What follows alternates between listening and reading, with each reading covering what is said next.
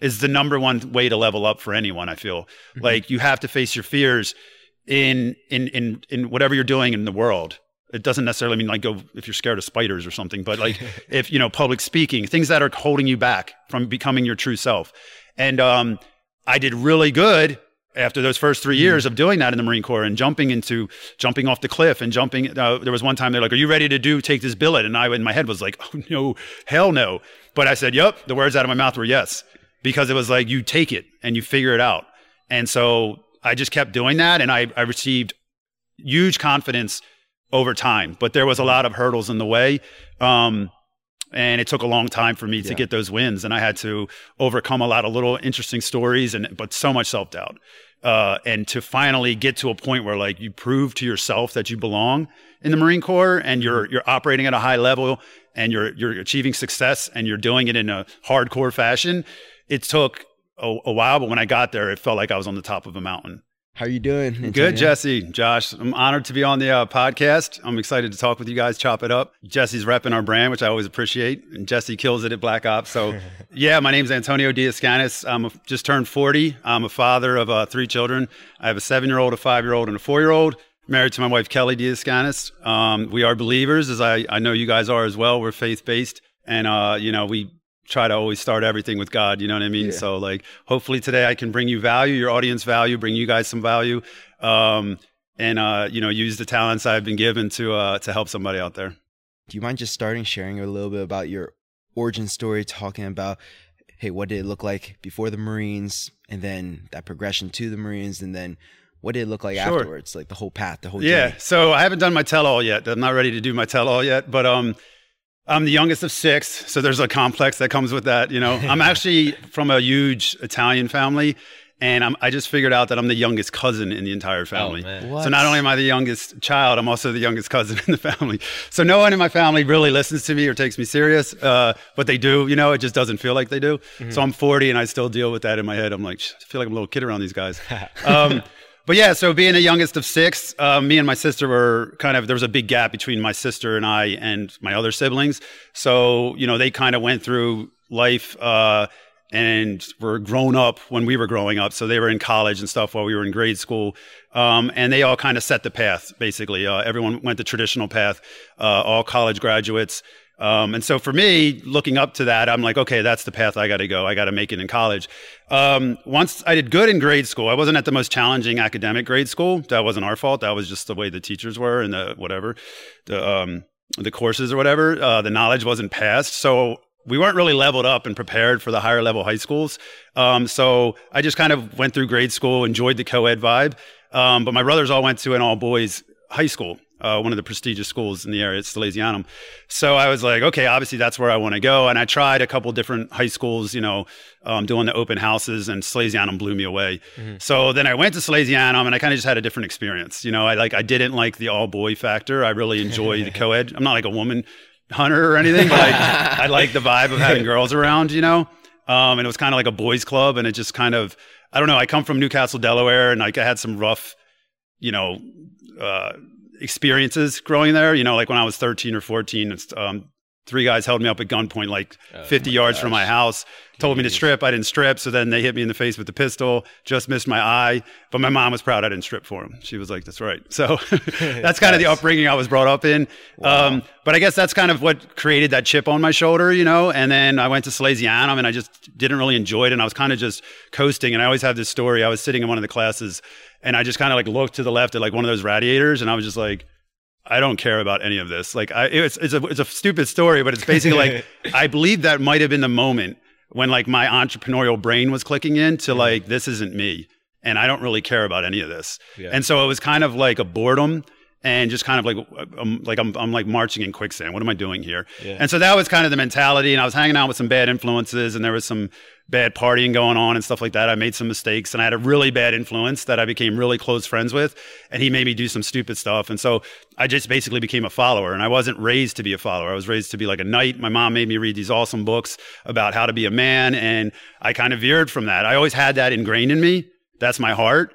But I was following people uh, that were pulling me away from that. I still knew who I was inside, mm-hmm. but I wasn't acting on it. I wasn't living that. I was following the wrong crowd and I was trying to fit in. Yeah. Um, and I was never purposely hurting other people, but I was doing stupid things and I got in trouble. Uh, so I got in trouble, and I haven't really shared this with too many people, but I had to leave school. Oh. Uh, we mutually agreed to leave school at the end of junior year. So starting senior year, I started up at a whole new high school. So no prom, no, you know, yeah. any of those big moments. Um, and then I was like, man, I just screwed up my whole life. Like I just left the school that all my brothers graduated from.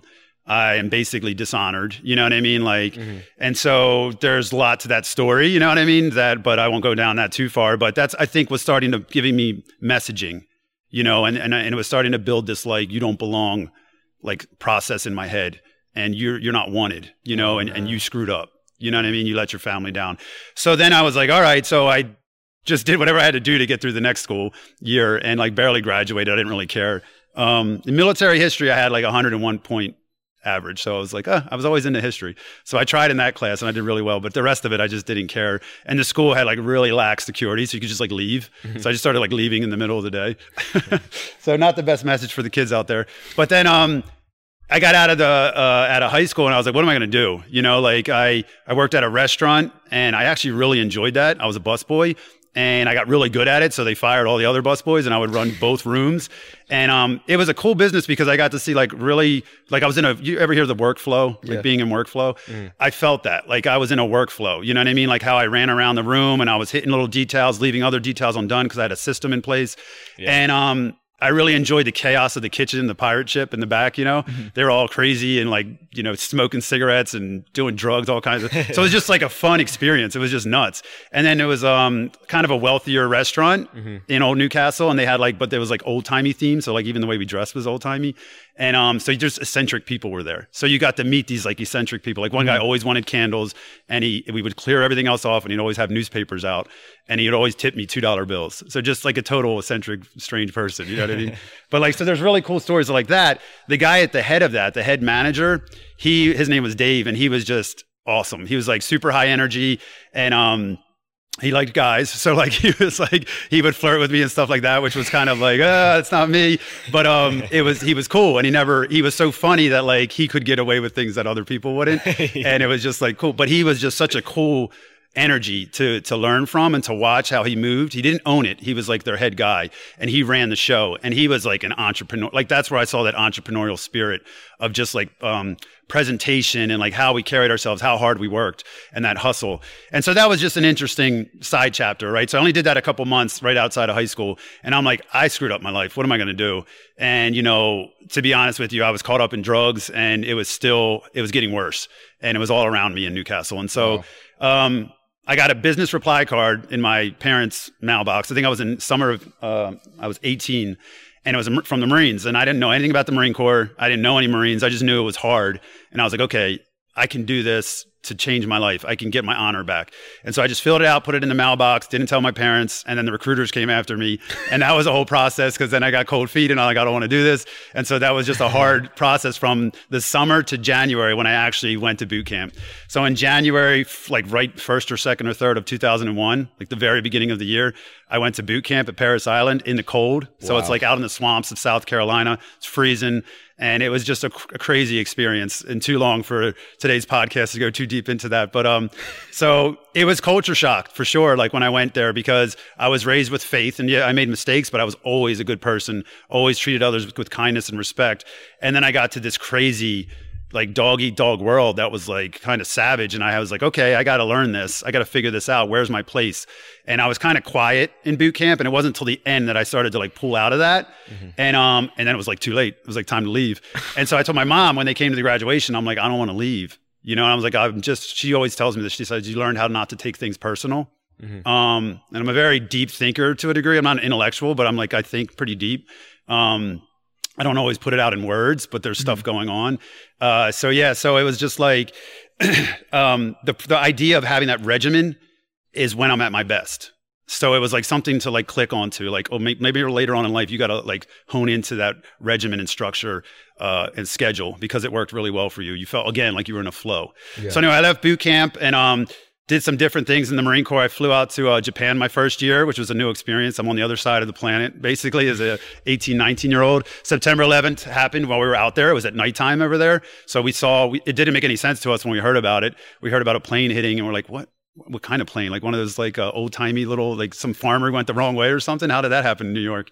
And then we saw the second one hit live, and we were in the Marine barracks and like we were like we're going to war. What we didn't see was what you guys were seeing here uh, if you were if you were local and if you were in America when it happened. Alive. Yeah, but um, I wasn't until the the following year that I saw this, you know, some of the horrible things, and like then it was like a whole emotional toll. I cried, um, but I didn't see that in Japan, so we didn't know what was really happening, you know. Um, so yeah, I did a year in Japan, then I went to headquarters Marine Corps in Virginia, and uh, luckily the job I was supposed to do was full and in the back, there was this old infantry master sergeant, which master sergeant's a really high rank in the mm-hmm. Marine Corps, like an old salt, you know, and he had a slot open to take me in and he was in the operations office. And because of that act of God, uh, that place being full, you know what I mean? I was able to go and do all these awesome things and have awesome opportunities. And that's kind of where I changed my career. And so I was there for about three years. They needed a martial arts instructor. So I volunteered for that. So I went to Quantico where they, there's a Quantico base for the Marine Corps where they train, um, the FBI is close by and stuff. And so I got a martial arts instruction uh, there, came back to be the trainer for the battalion. Um, and then they needed a color sergeant, which is the drill team you see at like the football games and stuff like that. Which, by the way, a lot of those teams aren't that good. I got good at it, so I was good at that, and uh, so I took that on. I volunteered for that, and I got that. Um, then there was a leadership course that I was able to, to participate in and be an instructor in as I got promoted. Then they sent me to do like the NFL kickoff ceremony to be one of the announcers to like an, announce the whole start of the NFL uh, season um, for this huge concert like Britney Spears and all them. And I'm up there like in my dress blues.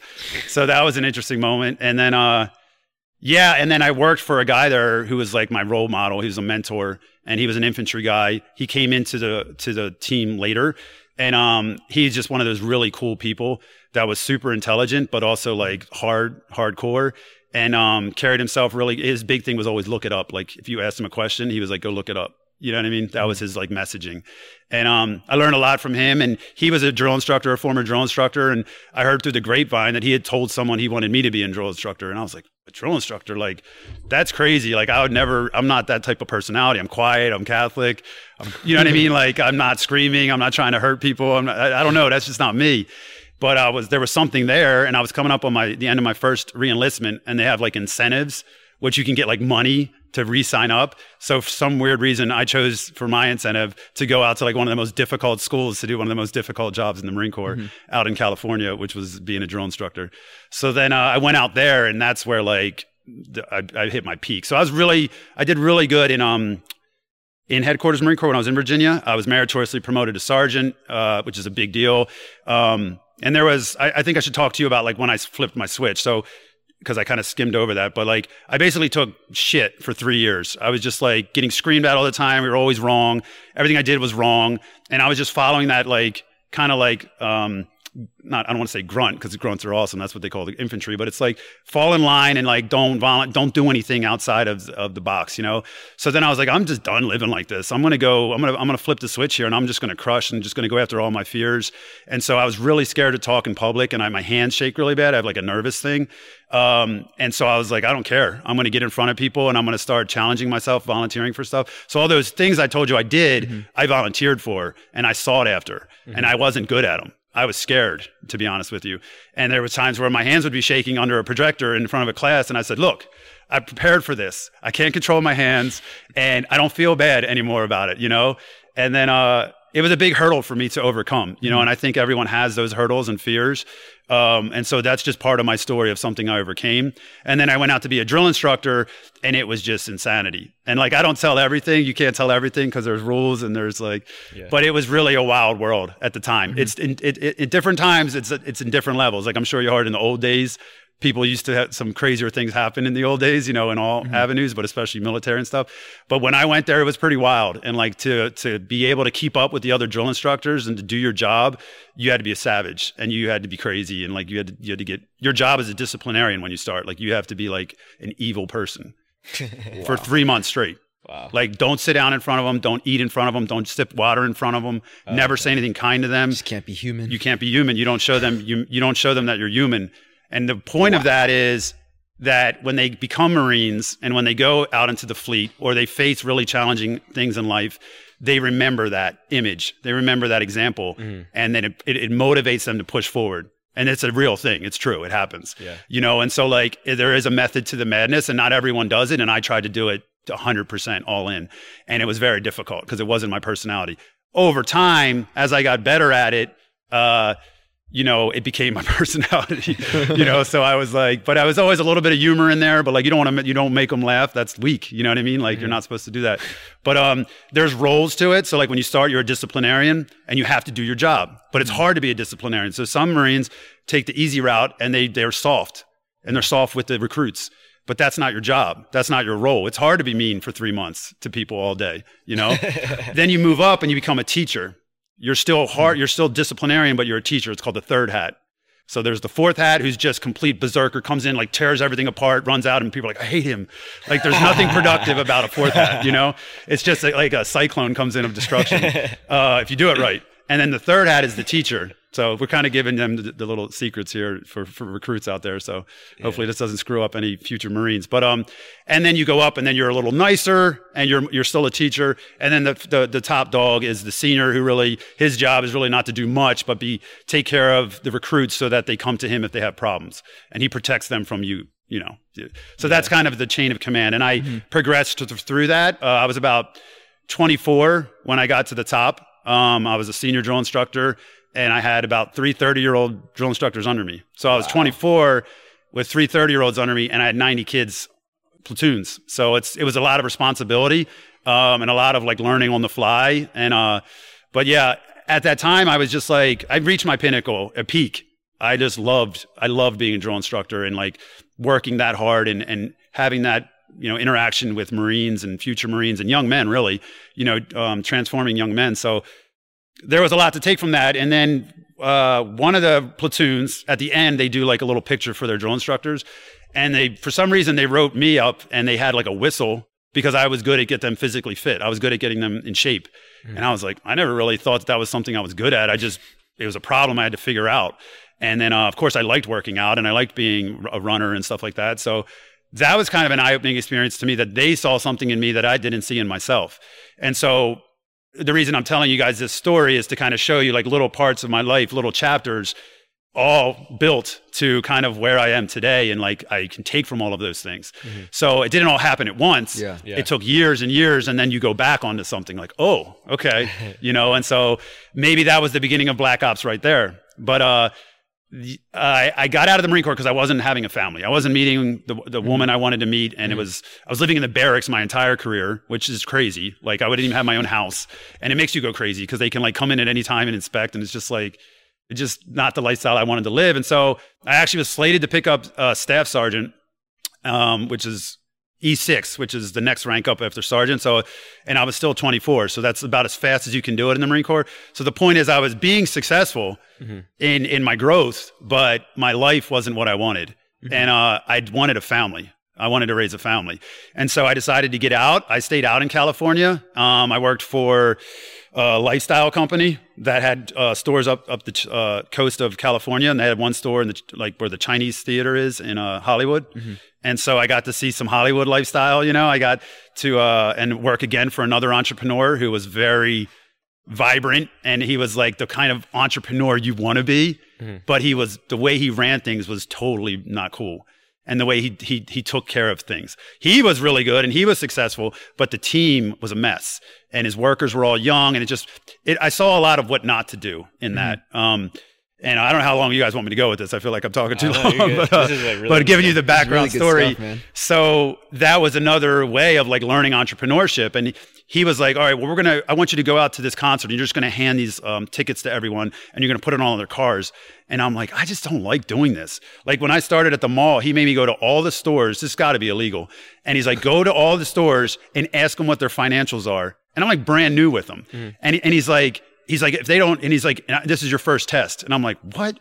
Like, who's going to give you that? I'd, I'd, kill someone if they came in here to ask me that. And like, you know, but pe- that was like a challenge he gave me, but it was just ridiculous. It was yeah. like, you know, and it was not, it wasn't even moral. Like these companies shouldn't be giving him his statistics. So needless to say, they're no longer in business anyway. He went on to different ventures, which I knew he would. And the business he was creating is out of business. But so that was a mess. And I was like, I got to get out of California. That's, I became a, uh, a DJ and I was going to clubs and getting into the underground of nightlife. And I was like, no, no, no I got to go home. it's time to go home. So I flew back east. My brother offered me a job at his engineering firm. He's an entrepreneur as well. Um, and I had a lot of experience in the Marine Corps that I could take from to help with them. I started as like the office manager, then I got in the land survey and um, just some construction inspections and stuff like that. But it was like all that stuff I had loved and built. And now I'm like standing behind a tripod on the side of a highway, like in the cold, not moving. I'm kind of a mover, you know? Yeah. And I was like, man, this is not what I want to do. And like, I wasn't even giving them the value I wanted to give them, you know? Mm-hmm. So I, my brother's like, here's what you can do to get more money. And I was like, that's the thing. I don't even want to do that and I don't want you to I don't want to take away from you, you know, f- uh, from some some some value you can be getting for your company. And so, uh, yeah, that's when I got into the fitness world, which is just a whole other story. But you know, we're gonna need to break that down. Yeah, pull it back, uncover the layers of the onion. For sure, that's why I want to dive into so the, the, gym. Dude, I want to go back to when you were talking about how you made it to drill sergeant level at like 24. Was that what it was? And yep. then you had you know, 30 year old mm-hmm. platoons and yeah, 30 year old sergeants, 30 year old sergeants, and you had 90 platoons. Yeah, 90 man platoons. Yeah, that's just insane. Like, how do you lead? Like, what? How do you? So develop, by that point, I had the experience. I had the experience. Uh-huh. So you know, my first platoon, I did. I want to say seven platoons, so over 600 Marines. Um, my first platoon, I had good drill instructors above mm-hmm. me to learn from and I worked my I just worked like a dog for them. I always I was known as like the guy who ran everywhere because they would just send you out to do all these different things, like mm-hmm. all kinds of stuff, you know. And I just I'd run mm-hmm. every time they go tell me to do something. I go run and do it and run back, and like that became known in the company. Like mm-hmm. what Sergeant D's always running. Like why are my drill instructors not running? You know what I mean? So like, like physically running, physically running to go do my task and run back. Like yeah. it was always like time, time, time, get it done. You know.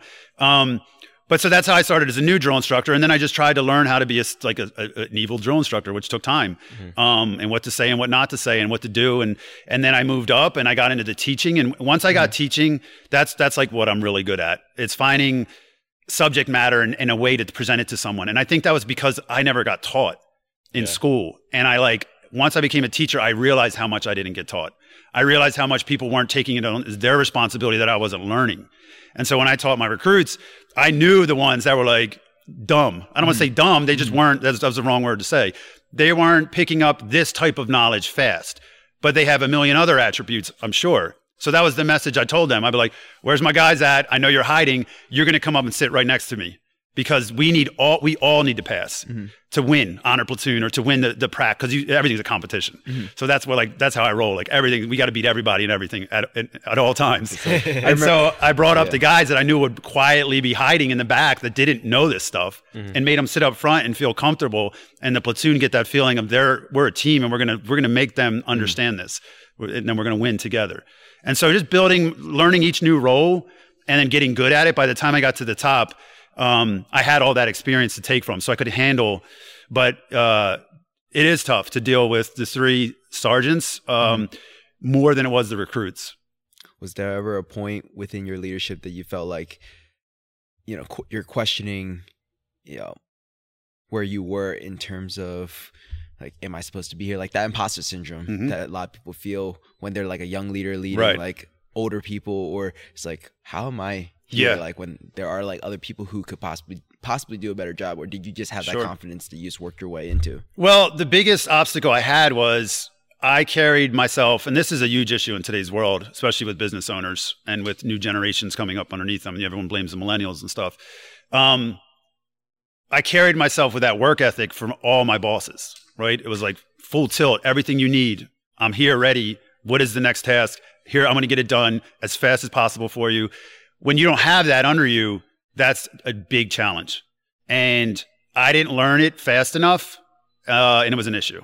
Mm-hmm. They weren't performing like I expected them to perform, mm-hmm. and I didn't have the leadership skills to deal with that. Mm-hmm. So there was frustration, anger, and resentment. There was problems, mm-hmm. but uh, these are certain things I don't share just because it's it's it's like sacred. You know what I mean? I don't want to mm-hmm put that energy on that person you know, in yeah. a sense. So there was some issues with like job performance and I didn't have the leadership skills to fix it. I come from do it or I'll do it. Mm-hmm. And that's not leadership. Yeah. It is and it isn't, right? So for me, that's been my hardest um, the hardest area for me to grow in as a leader is I'm very good at like someone who's easy to correct, but someone who's not easy to correct, mm-hmm. I'm not good at all. And I'll just go into doing it myself. And that's a leadership flaw, you know? Mm-hmm. And when I was at that point, I had a huge leadership flaw uh, with those guys because they just weren't the team I wanted. Yeah. and it was bad. You know, it was bad. It wasn't normal. It was like bad. And I was like, they kind of got, I kind of got set up for, for failure there, mm-hmm. you know, a little bit, but, um, we got through it and all. And the recruits are the most important thing. But so point being, yeah. I had experience. I did well, but I had a lot of, I wouldn't say insecurities, yeah. confusion, yeah. and a lack of leadership skill on how to handle that. Going a little further back, um, you said when you, I guess, got kicked. Well, mutually agreed to. There's no kick. Mutually yeah, agreed mutually to leave school. Agreed. Uh, you said something along the lines of you had thoughts like I'm not good enough. Yeah. Um, like how long did it take for you to overcome that if you ever did? Yeah. No, I'm not. Yeah. so honestly, and I can't do the tell all just yet. There's a lot to my story that I'm not ready to share yet, and I'm trying to get to a place where I can do that. Maybe I come on for the next podcast to do that, you yeah. know, because I actually feel really comfortable talking to you guys. Um, I have, I'm not there yet. You know what I mean? Like yeah. it's the chip on my shoulder, and there's stuff that happened very recently that kind of made it worse. Mm-hmm. You know, and I'm on the other side of that, trying to cope with that, and I'm in a good. I'm getting really close to a good place, but it's been my whole life, and uh, you know, I did talk to a therapist, which is funny. My mom was like, "What?" And um, he was the first one who said something like, "You're not. You don't. You have this like messaging that you're not wanted." Mm-hmm. And I was like, huh. for me, it's anger it's resentment of the straight and narrow path, people who made it the straight and narrow path and who are accepted into high societies and golf. You know what I mean? Like it's really golf. crazy, but it drives me. It's not personal on these people. It's just that feeling of I don't belong there and I don't, I never did and they don't accept me. Yeah. And so I, I work hard to, to prove them wrong, whoever they are. And it's that message in my head, mm-hmm. you know, that, that feeds that evil monster, but there's good in it but there's also a lot of bad in it. Yeah, that's it's funny. I had this exact same mm-hmm. experience. One of my uh, friends' moms is a, is a psychologist. Yeah, and um, like randomly one day she was just like, "Josh, what's a thought that you have all the time in your head?" And it was um, like whenever I accomplish something, I always say to myself, "quote unquote," "Damn, bro, that's all you did." And then she's like, "Do you know what that really means?" And I was like, "No." And she's like, "You're saying." that you're not good enough. Yeah she said that um, that thought isn't your own thought, and someone put that yeah. in your own head. So you need to go back and figure out where that came from. Which is and whenever you say that, be like, oh wait, like that's their that's their problem. Like mm-hmm. they're projecting that on me. Yeah. But like, yeah, the, projection is, is such it's so frustrating. It's such a big thing, and like the inner child you know, going back to your inner child and what was said to to young Josh that caused that. Yeah. You know, what happened to you that that caused that. And uh you know, I always joke. I'm like, go easy on on little mm-hmm. Josh. like, tell yourself, you know, like I'm like, go easy on little Antonio, man.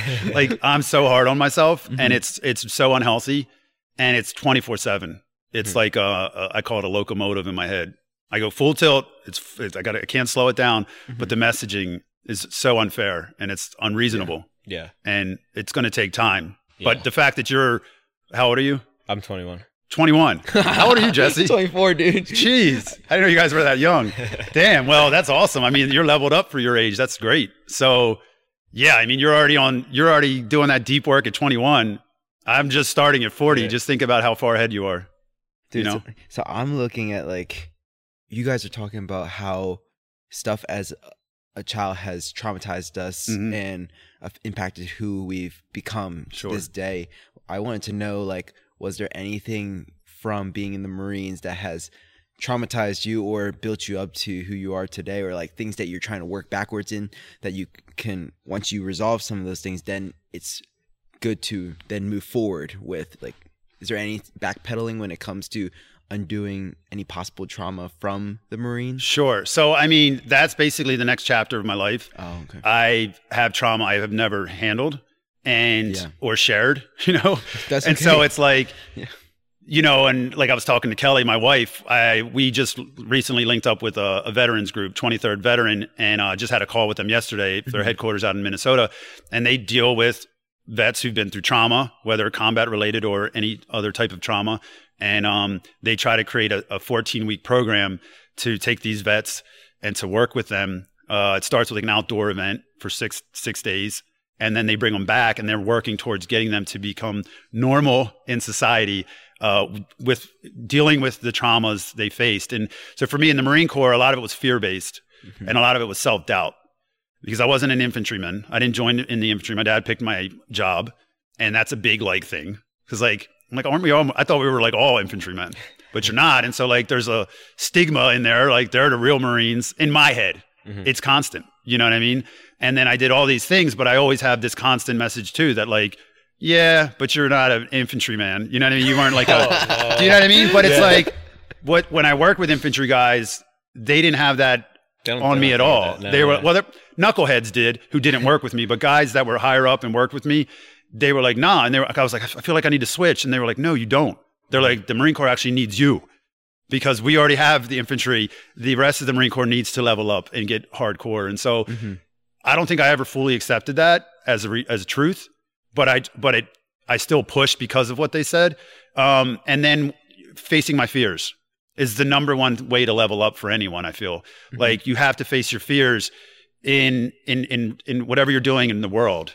It doesn't necessarily mean like go if you're scared of spiders or something, but like if you know public speaking, things that are holding you back from becoming your true self. And um, I did really good after those first three years of doing that in the Marine Corps and jumping into jumping off the cliff and jumping. Uh, there was one time they're like, "Are you ready to do take this billet?" And I in my head was like, "Oh no, hell no!" But I said, "Yep." The words out of my mouth were yes because it was like you take it and you figure it out. And so I just kept doing that, and I, I received huge confidence over time. But there was a lot of hurdles in the way. Um, and it took a long time for me to Yeah. get those wins and i had to overcome a lot of little interesting stories and but so much self-doubt uh, and to finally get to a point where like you prove to yourself that you belong in the marine corps and you're you're operating at a high level and you're you're achieving success and you're doing it in a hardcore fashion it took a, a while but when i got there it felt like i was on the top of a mountain and then what happened when i got out my my blade has gotten duller so when people look at me now, and especially if you know what I've done with this gym, I'm knocking it out of the park in a sense with with accomplishments. Not that's I'm not want to be arrogant. I mean like taking on challenges and, and pulling them off, things that I'm still uncomfortable for me, mm-hmm. but I've lost that little bit of of sharpness I had and confidence that I used to have in the Marine Corps. And so the next chapter of my life is slowing down, looking into that past trauma, dealing with that, and then tar- starting to take on really, I think, to be honest with you, physical feats to feel that confidence again, you know, and to deal with some of my fears that uh, I'm going through now. So, Do you know what a four x four x forty eight is? for no, I don't. Oh, dude. so I've been looking for physical feats as well, and we're uh, just in Oregon, Mhm. uh, shadowing this one guy, Trevor. Um, Yeah. And he was telling me about four x four x forty eight. It's a David Goggins thing. Okay, So for forty eight hours, you run four miles every four hours. for 48 hours. Oh my For god, 48 dude. hours. Yeah. Dude, we we should do it. Yeah. that'd be a cool physical feat. I mean, a lot of people in the gym would want to do it for Yeah. sure. Yeah, Dude, there's some crazy that would be a, that would be a sick event. yeah. That'd be a really we could all sleep. There would definitely be some people in, in, interested in that. for that. two days straight. Yeah. Over the weekend. Yeah, sorry, but I've been No, like, that's cool. I've been really obsessed. Like, well, not obsessed, but like I really want to do that. Just Yeah. because I need a physical thing to like yeah, conquer. and and that's the message. Like, especially in your 20s, Yeah. you got to go after it. You know what I mean? Like, go after experience. Go even bad experience, as bad as that sounds. Like, I took so much from those bad experiences because it it shaped me into what I am today. Some of the wins I've gotten. Yeah. You know, when it when it's dealing with teammates and team members and taking care of people underneath me. You know, sometimes too much, which is another weakness. You know, so it's like learning that as well. But uh, the point being, like when you're in your 20s, just go after it. You know, I believe you go after it in your 30s too, but definitely in your 20s, like try to experience as much as you can because um, it's going to pay off big. You know, and the more you hustle, the more you're going to achieve in your life. You know, finding that balance, but yeah, You said like the dullness in, in your knife or your blade, it just like became more apparent over time.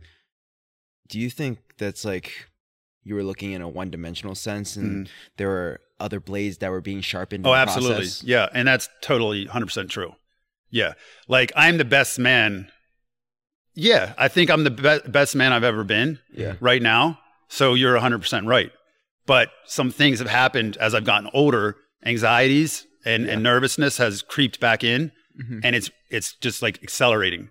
So like I need to slow down because like running a business is like gas on a fire yeah. to someone like me. And I had to do what I had to do, had to get through COVID, had to do the startup hustle. Like I know I started in a basement with a one ab mat and a kettlebell, moved to a garage, one car garage, moved to another one car garage, moved to a track where people wouldn't show up with five dollars. I'm like, I'm only asking five bucks, and they wouldn't have it. And then I moved to a storage unit. I ran the gym out of a storage unit, like where you know uh, there was like a band in a storage unit. And I'm like, if you can put a band in a storage unit, I, I can put a little studio. And so I trained there. Um, but the point being, like, to take a business for eight to 10 years from that and not really have have some experience but not have the financial experience or you know business experience and to learn on the fly and to do it the way I did it it took it it kind of rattled my nerves to a degree and I've been like in fight or flight mode ever since which means I'm revved up mm-hmm. you know and so like eventually that takes its toll. And I think that's where I'm at now, where that young, crazy, wild man who, who got us here, now some of that like effects of that is, is hitting me now. So I need to totally do what you guys are both talking about, which is I'm at a, enter a new chapter literally next week of slowing down, looking at things and, and, and starting to do some, some healing, you know, essentially. So I can be mm-hmm. the best version that I need to be and carry on and, and what people think of me, you know? Mm-hmm.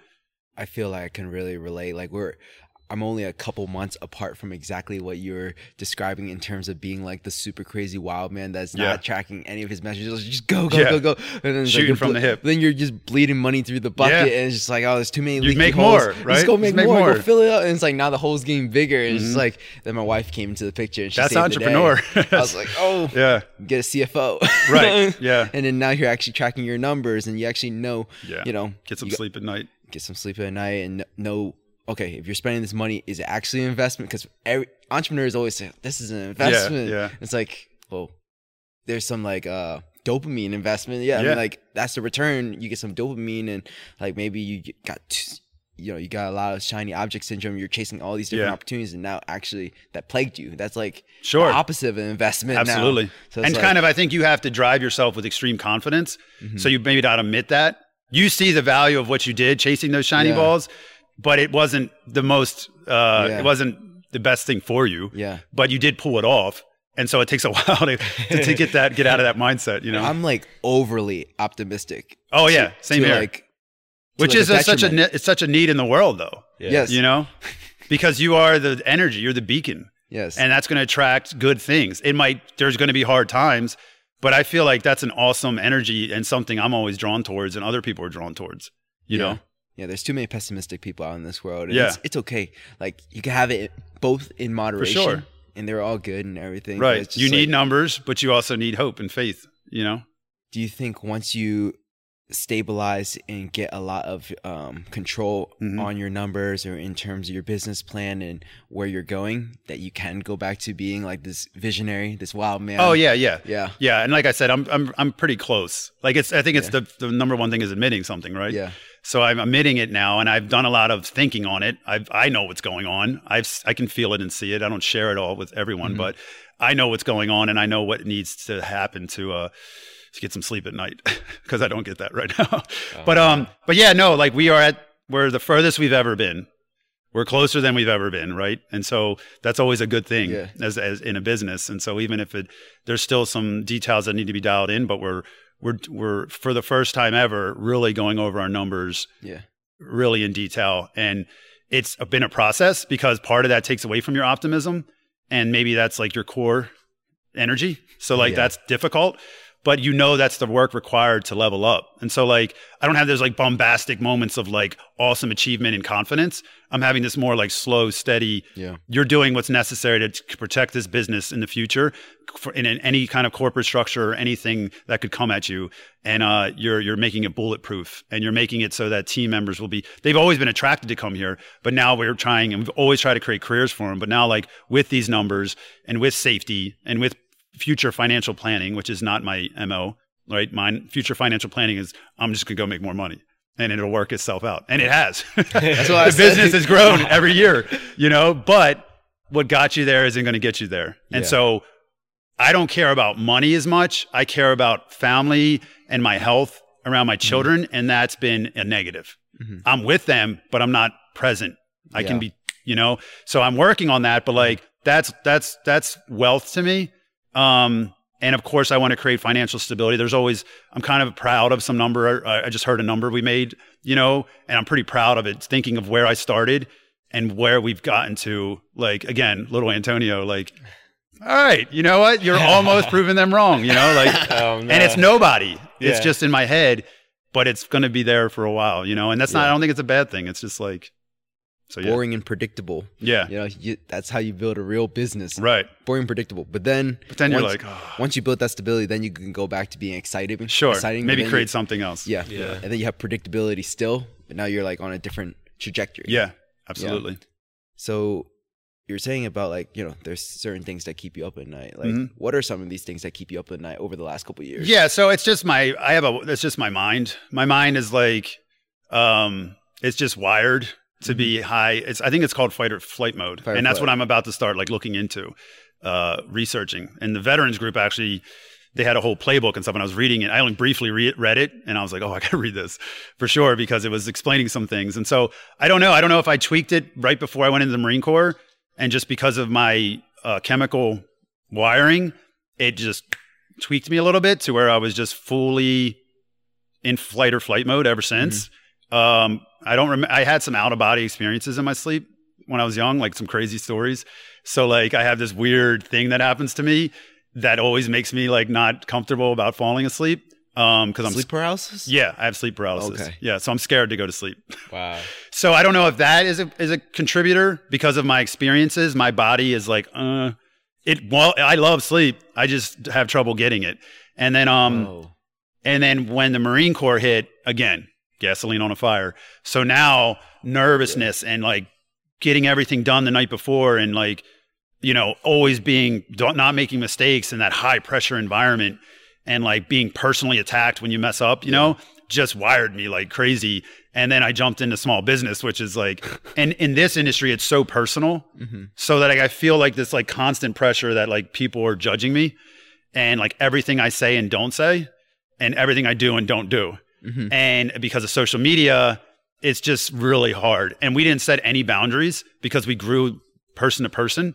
You know, I used to coach all the classes, uh, did all the programming, knew the babies that were being born, you know, who's who, where they're hurt, what are their pains in life, you know, and just that's the reason why we were successful because we built a family culture.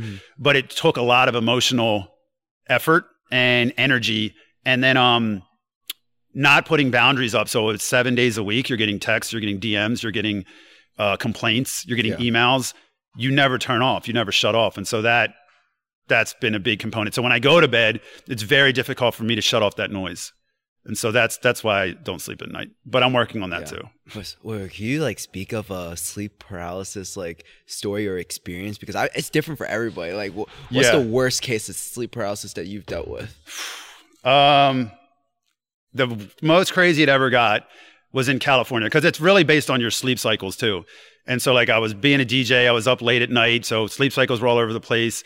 And um, it got to a point over time where I learned how to. I think they call it lucid dreams. Yeah. I learned how to fly oh, Really? in my dream, and I don't know how to explain this because I haven't had it recently. I haven't been able to tap into this.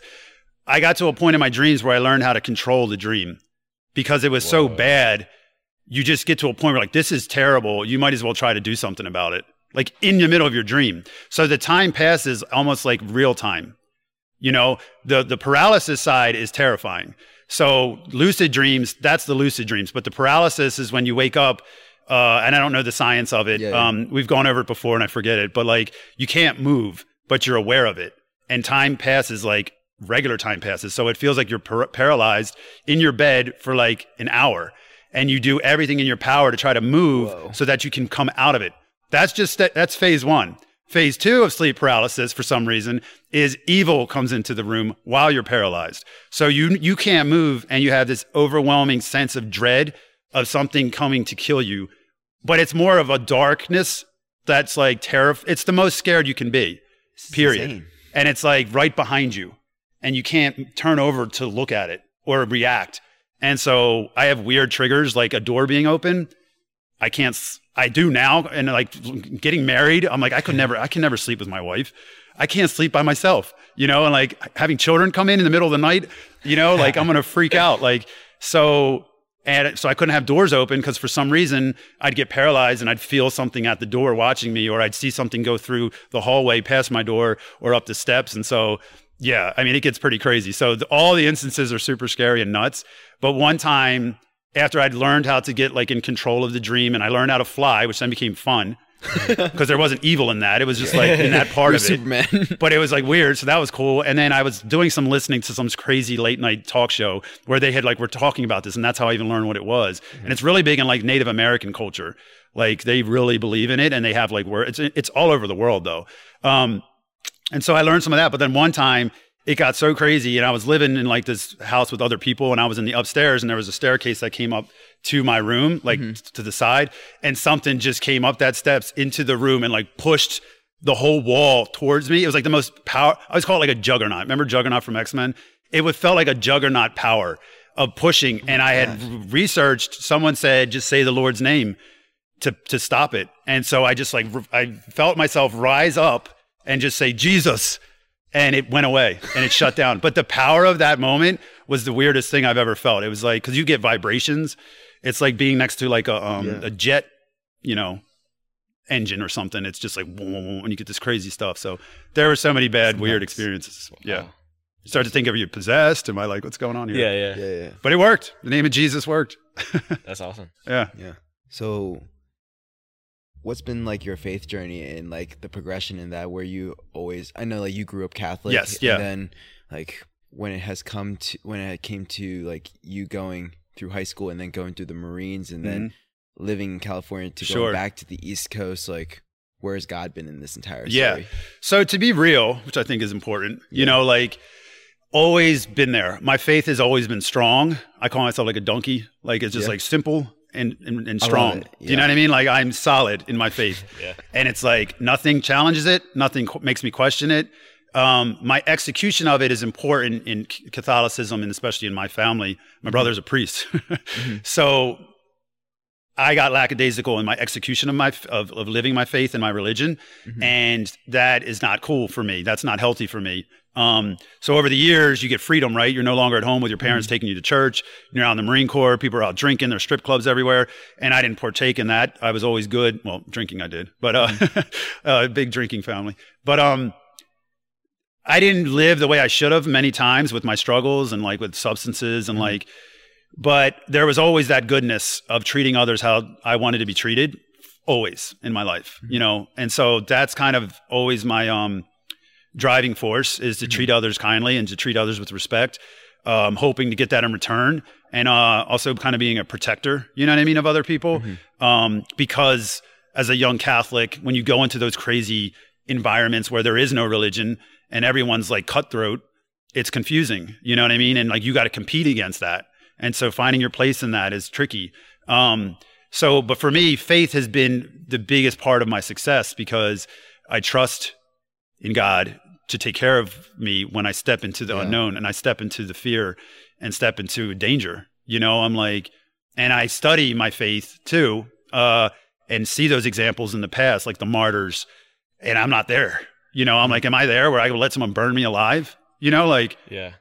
that's heavy. You know what I mean? So for me, um, that's something I would like to get to a point where I'm like, I do believe I could do it in some instances, Mhm. but I don't know if I would love to be drowned, you know, for my faith or mm-hmm. something crazy like some of the, the saints and martyrs of Yeah. in, in Christianity have gone through and in other faiths, you know what I mean? So for me, that's kind of my story. It's just like my driving force. It, it people think I'm I've taken a lot of risk, you know, like my wife left her job when we had three little children, so we lost mm-hmm. all our health care. We were struggling with the business. Like that's a bold move. Um, it's a dangerous, risky move, but my faith is what allows me to do that. You know what I mean? It's awesome. man. Yeah. I feel like the next Uh, podcast yeah, I I, got to learn about you guys. We need a follow up. we, we need need, a we, follow up. we just need a part two. Yeah, we can definitely do a part two and just focus solely on business. I mean, the, where we're at with the business chapter, yeah, you know? Yeah, for sure. But one of the last things I wanted to talk about is like reflecting on little Antonio. What would you, looking back at who you were like 20 plus years ago, Mhm. How would you have mentored little Antonio from where he was so that maybe he wouldn't have as many bumps and bruises along Sure. the way? So I think this is that question. And I think about it a lot. And it's like, it's such a question you don't touch. Almost to the point where I don't want to answer it because it's like, you don't touch it. Yeah. It's, it's, it is what it had to be. Yeah. And what I have to achieve into my future required that. What if it was somebody else who was like, oh, yeah, yeah. like I wouldn't little- let anyone else go through this. Yeah, who was like little Antonio. So yeah, so number one, I would be like, don't waste your time with people you have nothing in common with, Mhm. especially when you're in your 20s. When you're younger than that, you're forced to, right? Mhm. Do that quickly. so if you don't, if they don't have something in common with you, if they're living in a way that doesn't align with your life and faith, get away from them and do it in polite way as fast as you can, because you're just wasting your life. So that's number one. Influences. Control your influences and remove bad ones and get away from them because they will dictate your entire life. You know, especially if you're kind or you know what I mean. So that's that's a huge one for people, I, I believe. Um, you know, definitely would have been to never do drugs, substances. You know what I mean, like ever. so for my children, the value of that is I can tell them and be a present dad and be like, this will destroy your life. I'm telling you this and, and, and showing them examples of how that is. And so, yeah, that would be a huge one. So substance, substance abuse or substance use and being around people who are involved in that, stay away from it, you know? Um, and this is all little Antonio, but, um, yeah, I mean, I guess that's what started to do the improper programming, you know, like, uh, besides veering the path of my life with decisions on which school to go to or, you know, outside of that. But when it comes to like advice, um, I think that's super important. Does that kind of start the conversation with you? Yeah. 100%. Is there anything else like, cause there's more, but I'm kind of, I got stuck there, but like I have more. I just got to like figure out like if it's different phases of life or in business or in growth as a man or, We're gonna need a part two. Dude, this is we're just like scratching the surface. This is like an iceberg. yeah. We only see we only see the tip of it. and For sure. With, with the Titanic, just like Yeah, oh, but that's a good start because I think there's Yeah. people right now that have that in their life, whatever stage they're at. Um, and it's the same thing with relationships. So, like, I'll just give one little blurb on relationships. So, like, number one, because there's people out there, no matter what age, are in sometimes not the best relationship. They sh- you shouldn't be getting hurt in a relationship. Mhm. You will have struggles, and you will hurt each other. And but you say sorry, but you shouldn't be in a relationship that you're constantly. That's not true because you you will hurt each other. But like where you're meant to feel less Mhm. uh, with someone who you love, or they make you feel less. That's not okay. And that you and you can't always fix that right away. It might could be a mom and dad, or a sister or brother, or a, a spouse or something. But like you have to address that. Mhm. And then telling your if you're going to go in a relationship, like your partner, is telling your partner exactly what you need, Mm. and l- listen to what they need. Because if you actually communicate it, you'll save yourself years of not giving it to each other yeah. where it's like it, it can be physical, you know, especially with your wife. Like it can be something that's like kind of crazy, but you're like, this is what I need. This will keep me happy and content and can move forward in health. Um, and like that, you know, with your wife, like sometimes I'm not clicked into what she needs. She needs emotion and softness and stuff that I don't do and I'm not drawn towards, or I'm like, Mhm. don't even think like that, you know? And if she tells me that, the way I operate, I can make it like a checklist.